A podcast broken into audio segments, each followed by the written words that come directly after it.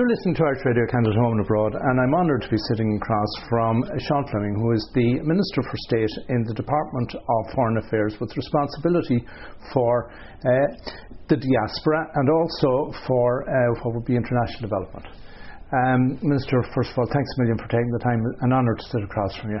And thank you very much for the opportunity, and I welcome um, the opportunity to have a chat with yourselves and explain some of the issues that people will be interested in. Now, I will ex- uh, say that I emigrated from your constituency, but it had nothing to do with you. Yeah. um, and I was on the Offaly side. That's so yeah. You're, you're uh, uh, what is, from our terminology, is you're a member of Parliament for what is a five seat constituency, uh, Laois Offaly. On this side of the Atlantic, people don't are not familiar with things like three, four, five seat constituencies because it's a first past the post type electoral system. Ireland has a proportional representation. Yeah. Could you give a quick overview of what that means and the implications of it. Okay, first of all, um, I'm from the constituency of Laois Offaly, which is dead centre in the Midlands of Ireland, so that's where I'm actually based. And it's a mix of some large towns and then rural areas as well. No big city in it, um, so it's a medium-sized constituency. So the way um, our constitution is um, was written was for what we call proportional representation. Personally, and most of us in Ireland think it's actually designed to be the fairest electoral system in the world as opposed to single seat constituencies because what happens in the system that you have and most other countries have a single seat constituency um, there's a couple of people running to be elected for parliament. One makes it and that's it. So I would always feel in a situation like that all the people who voted for the other unsuccessful candidates personally feel they have no representation mm-hmm. in the national parliament because the guy or the woman who's got the position is not from their party and they feel slightly disenfranchised. But the idea of proportional representation and having three, four, or five seats in the one constituency, it means normally most of the parties get represented in most of the constituencies. So if you vote for the, the names of our party, Fianna Fáil, um, you're likely to get at Fianna Fáil TD elected. If you're for Fine Gael or Labour or Socialist Party, one of your people are likely to be elected. Now, the bigger parties might get two elected in a constituency, and but the, the, it does mean a far more representative. So everybody who votes, instead of going in and voting for just one person, you can give the person you want to num- your first preference that you want to represent you. But if that person doesn't make it, you can have a second choice, a third choice, fourth choice, fifth choice, depending on the number of candidates, all the way down. So you're going to ultimately end up with a representative in the parliament for somebody who you give a preference to. So you do feel one of the four or five uh, TDs, we, as we call them in Irish, MPs, you call them here, uh, will represent your view. So it's very inclusive. Now, the only unusual thing about that is in a constituency, you could easily end up with two members from the same party. If that party had a good vote, they could elect two members. So you, you have a situation then, you have competition between the elected members within the party and with the op- their opposition parties. And I actually maintain that's a, a healthy mm-hmm. development. Keeps everybody on their toes because I've seen so many constituencies, a person gets in, they could be there for 40 years or 30 years because it's traditionally uh, that party gets the majority. In. And then there's so many people not represented by that person. Whereas in our situation, when you have four or five, at least one of the five will be your person. So I think that's very fair. And as the name implies proportional, one of the things I've noticed and I think has been historically the case in Ireland, and that is that the smaller parties, and I don't mean um, a third or fourth party, but I mean what would be quite small yeah. rep- groups, tend to actually get representation in the Dáil based on what would appear to be their overall numbers, so as, as a percentage. Yeah. So as you would say, it, it tends to reflect yeah. the, the full spectrum of political opinion. Yeah, and you have everybody, and it does mean that it's not just the two main parties take 99% of the seats. The two main parties in Ireland would be lucky to even have 50% between them. So everybody's opinion gets reflected in the national parliament, and we say and in proportion to their number of votes, but they do get into the national parliament, and that's I think very fair. And what I will say is that it can make the job of forming a government a little bit more difficult because nobody is going to end up with a major majority. Like I see lots of countries where uh, a, a, government could be formed by a party with a majority having only got 35% of the vote. Right. That to me is not very democratic. 65% of the people didn't vote for the government. Mm-hmm. So you don't have that in our system. As I understand the Irish system, you'd need roughly nearly 45% of the vote in order to get yeah. what would be a clear majority. Yeah, and, and, and the thing about proportional as well is the number of seats in the parliament very closely equates to the first preference vote. So you'd want at least 45% of the vote to be close to a majority. Right. You know, so um, I, and that makes it very makes it very difficult on us as politicians, but it's good for the public because they have. And then in a constituency, if they feel a member of parliament has got lazy, doesn't do his work, doesn't represent them, they can go to somebody else. They've right. other MPs to go to. Minister, you're you're in politics now. What as I say from uh, 1997 was it? Yeah. Re- yeah. yeah. Um, the tone of politics has changed. Yeah. Have you noticed that in your own yeah. situation? Yeah, but the tone of politics has changed um, across the world, mm-hmm. and Ireland is reflecting that. You have it here in Canada, and you have it in, in the United States, and you have it. It's far more aggressive. Mm-hmm. And um, I would say two things about that is um, in Ireland, in many countries, we don't have enough of women in our national parliament, and I actually believe the change in tone in politics and how the public react to the elected members and social media and everybody can have a go at whoever they likes and it, that can take off. It's actually, and the women in our parliament tell us they feel intimidated by that, mm-hmm. and um, I think it's going to in a way lead to less women going forward because um, they just don't want to be in a game as they will call it, where people are attacking each other and members of the public are attacking them all mm-hmm. the time, and uh, they will put their families first and maybe not enter politics. So th- that's one difficulty I see as a result of that. Personally, touch wood so far, I've never experienced any mm-hmm. um, serious difficulty from anybody um, in recent years. So maybe in the Midlands we're a little bit more calm, but in the in some of the cities they're far more aggressive, mm-hmm. and uh, some people like that. or you know, I would say you know, not to walk of life, you can do your business without being aggressive. Now, some people shout very loud in the Parliament and they think that's formula for success, but I think a lot of people would see they prefer to see quality of debate rather than who can shout the loudest. And we have a bit of that mm-hmm. um, in the Parliament and you have quite a lot of that in social media as well. Mm-hmm. So then, Minister, while you mentioned the challenges that would be faced by particularly female um, potential politicians, um, do you think the current climate is a disincentive to anybody who um, may be, I won't quite say sensitive, but moderate from potentially entering yeah, politics? One of the other difficulties is the work-life balance because mm-hmm. you have to go to your parliament um, and you're away for a number of days every week in Ireland. We, our parliament, we actually our parliament term matches the school, so we have the summer summer break and we have a break at Christmas and Easter and times like that, uh, and it does match, you know, the school timetable, and that's helpful in terms of family life because you know if you have children, you're on holidays when they're on holidays, and that's good as well. But I do think the climate is making it much more difficult for people to enter politics. But the work-life balance and the attacks on politicians and women take that far more seriously because they, they want to shield their family from mm-hmm. that. Mm-hmm. And um, I, I, I definitely think it's, it's not going to be helpful in the long term. Moving on to your own portfolio as um, Minister for State and with responsibility for the diaspora, um, Ireland has taken a very strong position on maintaining connections with the diaspora. Yeah. It has been very important as a government policy for many years. Yeah, absolutely. And some people might be familiar with the word diaspora, but I would say the Irish abroad. That's how we would translate it. And I think Ireland, over the last two centuries, probably more people have emigrated from Ireland than are actually living in Ireland today. So we've always had a strong sense of those Irish people abroad.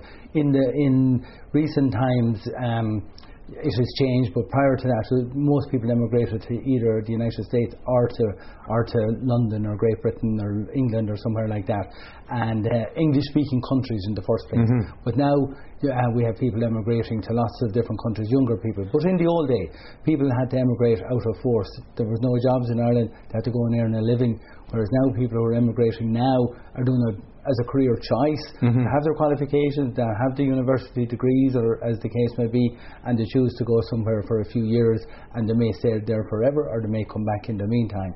But definitely, um, it goes back um, to the, the, famine in Ireland years ago, um, when people were forced to emigrate. And then more laterally in the 50s and 60s after the World War, Ireland was very poor as a country and people had to leave for work. So there's a great sense in the Irish DNA of some of our people had to leave the country, and there's a great sense uh, in the DNA of the Irish people to support people who had to leave uh, in di- more difficult circumstances, you know, than um, we would have maybe today. I know you've been getting good briefing on the connection between Ireland and Canada and the history of the yeah. uh, the Irish in Canada and how deep it is and how long it is. Um, it has tended to be the poor relation or the, the hidden gem uh, in the Irish psyche yeah. because our neighbour to the south yeah. has tended to overshadow us. Yeah. And yet, the relationship is, in many ways, as a percentage of the population, there are probably more Irish in Canada than there would be in the US as a percentage of the population. Have you been surprised or impressed by some of that? I'm surprised, and what um, I was most impressed by is in relation to the people who emigrated I would say from the island of Ireland, because everything up to now we were talking in the, the Republic of Ireland, the 26th county context, which we as a government deal with. But what I've been most uh, had my eyes open the most for me here is the number of people who emigrated from Belfast and Northern Ireland and from a different religious, you know, more Protestant than most of the people in the Republic were Catholics and they've integrated here, worked together here and got on together. Mm-hmm. And I have seen that as the clearest example of emigration from both parts of the island of Ireland over the years and people settling in a country, whereas maybe even take uh, the United States, we would be much more aware of the people who left from the Republic of Ireland. Now, mm-hmm. lots of people would have left from Northern Ireland, but I, I, I actually think and this is a personal observation, you don't have the same linkage. Whereas here it's seamless uh, more seamless than in other countries. Mm-hmm. two different sets of groups that left Ireland for different mm-hmm. periods, uh, over different periods. Yeah, I would have to uh, comment and say that the uh, what would be the tribal yeah. perceptions that are on the island of Ireland, a yeah. lot of them are left behind when we touch down over here. More so in Canada than yes. in other countries. And here, and that's, that's my own personal observation. Even you know, I'm only here this week, but I would have always, when I'm in other countries, you're tending to meet the people who emigrated from the Republic of Ireland. And maybe a, there's a lesson for us in the Department of Foreign Affairs that we need to be more open when we go abroad and visit to make sure we have people who were from the Protestant background and maybe a bit more British than some of ourselves in the 26 counties that we reach out to them as well. You know, and I think that's something we have to do more of in that context, um, and not wanting to engage or, or uh, suck you in on a, on a controversy, but the situation in north of the border currently as a result yeah. of Brexit yeah. uh, has placed, placed an awful lot of strains on what would have been a warm, cordial, cooperative relationship between your department, particularly, and the north of Ireland. Yeah, well, warm and cordial. I'm delighted to hear those words being used in that context. But what I will say is, look at, you know, we had the Good Friday Agreement, and even John de Chastelain and a number of Canadian people were very helpful. And he was over um, in Ireland just very recently, and he is in good health. And we're, we're, very grateful to his work and work uh, of other people from outside of Ireland.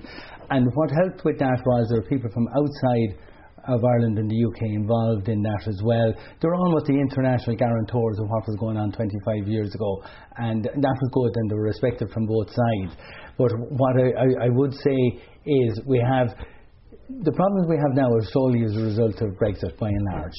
Okay, if the UK was uh, still in the European Union, um, we wouldn't have part of the island of Ireland in the EU as we as we are, and part of the island is now outside of the European Union. And that created a new round of difficulties that wasn't foreseen the Good Friday Agreement years ago. And they are practical issues. Practical issues, customs clearance and tariffs and trade, and you know I'm familiar with it. I was in the Department of Finance for the last few years, and English companies stopped writing insurance policies in Ireland because it was a small market, um, and they were now outside the EU. But I will say this. Um, business and trade across the border in Ireland has increased since uh, Brexit. Okay, and Northern Ireland and Irish companies know there's now much more trade. So on one level, the people are getting on with it, but we have a difficulty with the political institutions that are not sitting. And that's blocking a lot of initiatives that the private sector who are trying to do their best, but they need the government structures in place to facilitate, you know, business and, and, projects to get them to go ahead. And they're all held up at the moment, and uh, that's not good. And really, we want the institutions up and running again. They were there before, and they were working, and we had a, you know, we had a deputy, we had a first minister and deputy first minister, and that worked. And we just need to get back to that. Minister, Ireland, like I suppose most developed countries, are experiencing housing crisis at the moment. It's not unique to any one country. Mm. And yet, I know when you go into any one country, everyone shouts as if they're the only one yeah. that are suffering from it. Yeah. Um, I know that there's a strategy in place mm. within Ireland to try and address it, and it's going to take time. Yeah. In the shorter term, do you see any light at the end of the tunnel? And I say in the shorter term.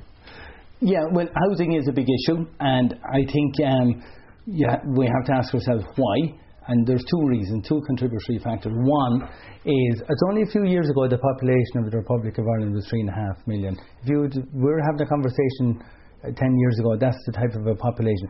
It's now 5.2 million. So we've had a phenomenal increase in population. A, a lot of it through inward immigration. Mm-hmm. So people that was never factored into our figures for housing over the decades. So we've had a major increase in population that wasn't planned for, wasn't expected. The level of in- inward immigration wasn't expected, and that has led to an increased demand for housing.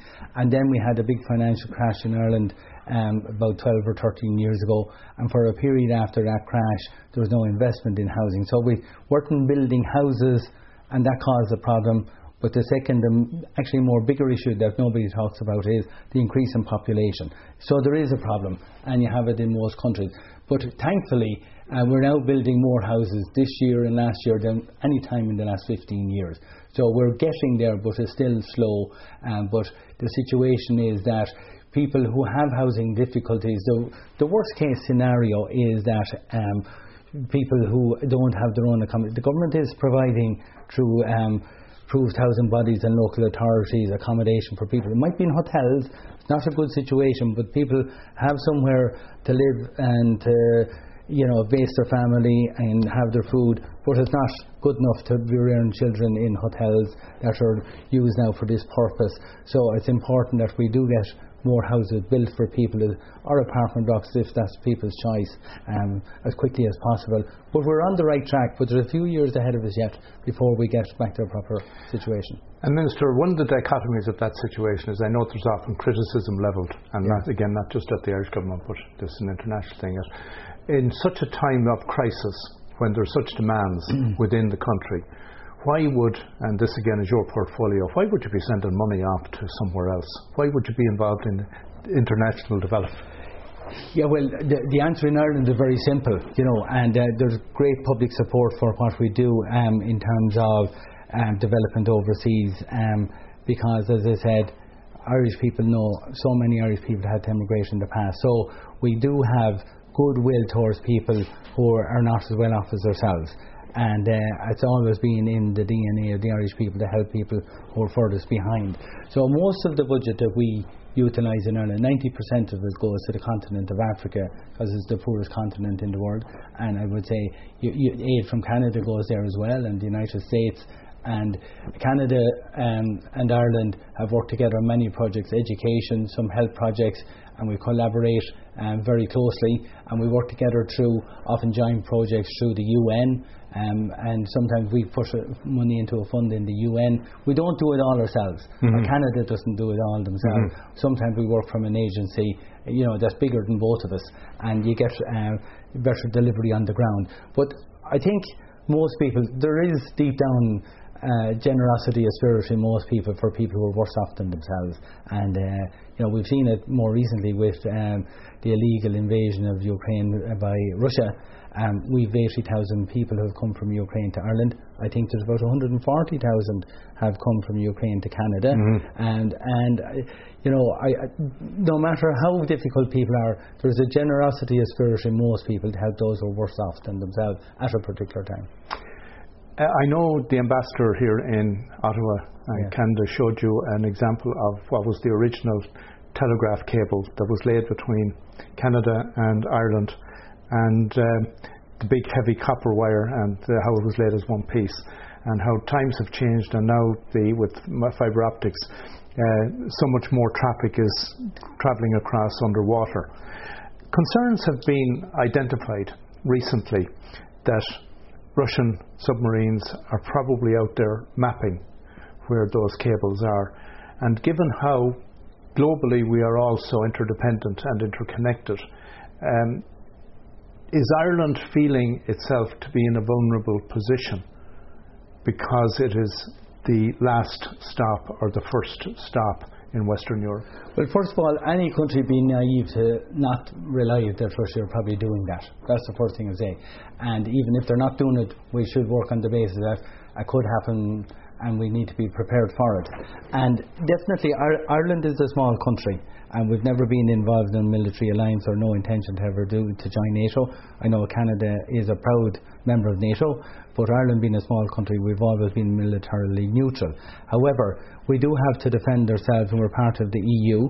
And as you've said, those cables are cr- coming across the Irish waters, you know, between Europe and and the entire North America in particular, and the amount of communications we have, and we're all on our phones and everything here and getting our emails, that's thanks to that cable and the fibre optic cable that's out there. So if anything was to happen that um, in the short term, people wouldn't get access to mm-hmm. the cash in the bank within two seconds, mm-hmm. and it'd be catastrophic. So we have a duty, um, I suppose, from a defence point of view, to defend um, our communication links the same as we have to defend the state if anything happened like that. But we are not able to do it on our own. We're a small country, and it's not just a connection between Ireland uh, and uh, North America. It's between Europe and North America. So we need, and we do need the help and cooperation of of our neighbours at the EU level and the UK to maintain the security and integrity of that. So we have to work together from a defence point of view, not from a military point of view. So definitely everybody is alert to that now. And uh, we're more conscious of even when the cables are there, they can be used for cyber attacks on government agencies that we've had in the past. Mm-hmm. So there's a great need both for cyber security and physical security of of, um, of, of the, the connecting cables as well. So I think we're all in that space now. Minister, I know you're going to go to the um, festival down in Miramichi. Yeah. It's on my bucket list yeah. uh, to get down there. It's uh, probably one of the largest Irish uh, festivals over here. Uh, and I know there were some native Irish speakers up to relatively recently living in that area. Yeah. Um, so aside from that, because you've yet to get there, what has been the outstanding, or what has would say has been uh, the your um, most poignant experience so far here? Yeah, um, well, first of all, um, my, my first protocol was in Toronto at the, Carlack building, and we met with Robert Kearns, who's the chairman of that, mm-hmm. and it's going to be a fantastic facility right on the edge of the lake, right beside the airport there. So that's good news, and that's happening. And then I met newly arrived immigrants. They're full of optimism. They got work. Some of them might have taken two or three months. That was good. And I met with um, our development employment development agencies who are encouraging Canadian business to go to Ireland and Irish companies to come and trade um, in Canada, which is very good. And then I met my colleague and counterpart, Parliamentary Secretary Anita uh, Vandenbeld, and we're on the same page. Every conversation mm-hmm. we've just had, she could be saying the same thing about Canada supporting countries in Africa and less well-off places. But um, I, what, what I, I, will say was we had a great meeting last night in um, St Bridget's Wells here. And it wasn't a bit poignant. I've actually have had no poignant moment yet. Okay, um, I did visit um, a, a, an area in Ottawa with the with the ambassador yesterday, where it's believed that there are bodies from the time of the mm-hmm. famine in 19 or 1847 buried, mm-hmm. and I think they're going to get ground radar equipment to identify it with the view of putting a monument to commemorate that in, as soon as possible. Mm-hmm. And um, it'd be lovely to see that to come to fruition, and it does bring it home the difficulties of people who were forced to immigrate mm-hmm. in those days. But so far, so far uh, has been um, an uplifting visit. I use that rather than um, the opposite. Mm-hmm. And um, what I will say is in St Bridget's Wells yesterday, it was fantastic to. Um, there's up to 100 people there, all through every sort of question at me as a visiting minister of state, and there's a great variety of ordinary people um, who are there, not just the organi- representatives of organisations. So that was very uplifting, and I was delighted to, to meet with uh, Ottawa Rose of Tralee, whose father um, coming from County Laois, Port Ernest, in my own country, whom I actually happen to know the family. So right. I didn't know about that until I arrived. So, so the next stop was Tralee. You're going to have to go down now. Uh, yeah, absolutely, and it will be there. The only conflict is we have a Laois Rose at Tralee as well, so I have two roses to, to, look out for. So we'll, we'll see what happens. We'll but we, you know that, that event is at the end of August, which is great. But as you said, um, Miramichi from day one, when we said we were coming, I said I wanted to get out and see somewhere outside of the main cities mm-hmm. because most people live in the main cities. But I said, no, the real Canada, you have to get outside. It's like come to Ireland. If you only stay in Dublin, you're not getting the full feel for the rest of the country. So I was keen from day one to go, and, and the embassy here identified that as the best place to go uh, in that. I know it might be a long trip, but I'm looking forward to it. Yeah. And of course, the former Canadian ambassador uh, to Ireland, uh, Kevin Vickers, that's down his neck of the woods, so yeah. he'll probably be there. Yeah. Um, and when you do mention the Midlands, of course, uh, I was I cycled around Bog there a year or two ago, okay. and uh, was most enjoyable. Yeah. And uh, there's a, a stone in Bog at the Stone Circle. Yeah. That one of the local guys here recovered from the dock in New York okay. uh, when the dock, I think Pier 47 or whatever was going to be destroyed. He brought it back up here to Ottawa, and when the circle, stone circle was being built at Boora, he brought, sent it over and has it as incorporated into that. Um, section of the monument at Bog. Yeah, and what's good about Bog, and so people will understand, in Ireland we had a lot of peatlands and we had turf, as we, I don't know what you call it turf here, but we people had it for home heating and we used generator electricity and through the turf. But with climate change and we were degrading all the natural bogs and damaging our biodiversity, so we're stopped using uh, all turf for commercial reasons now, and we're now trying to reinstate the original bogland as it was probably centuries ago mm-hmm. and the biodiversity and it's fantastic to hear about the walks and the cycle trails that we're putting through those so people will be able to get back out across the old boglands which uh, were probably beginning to look like again what they did look like originally 100 years ago. Indeed. Minister, I know your time is precious. Yeah. I really appreciate that you took the time that we could sit down and have a chat. It's been a real honour. And uh, I know you will enjoy when you get down to New Brunswick. And thank you again so much. Thank you, and look forward to visiting Canada again soon.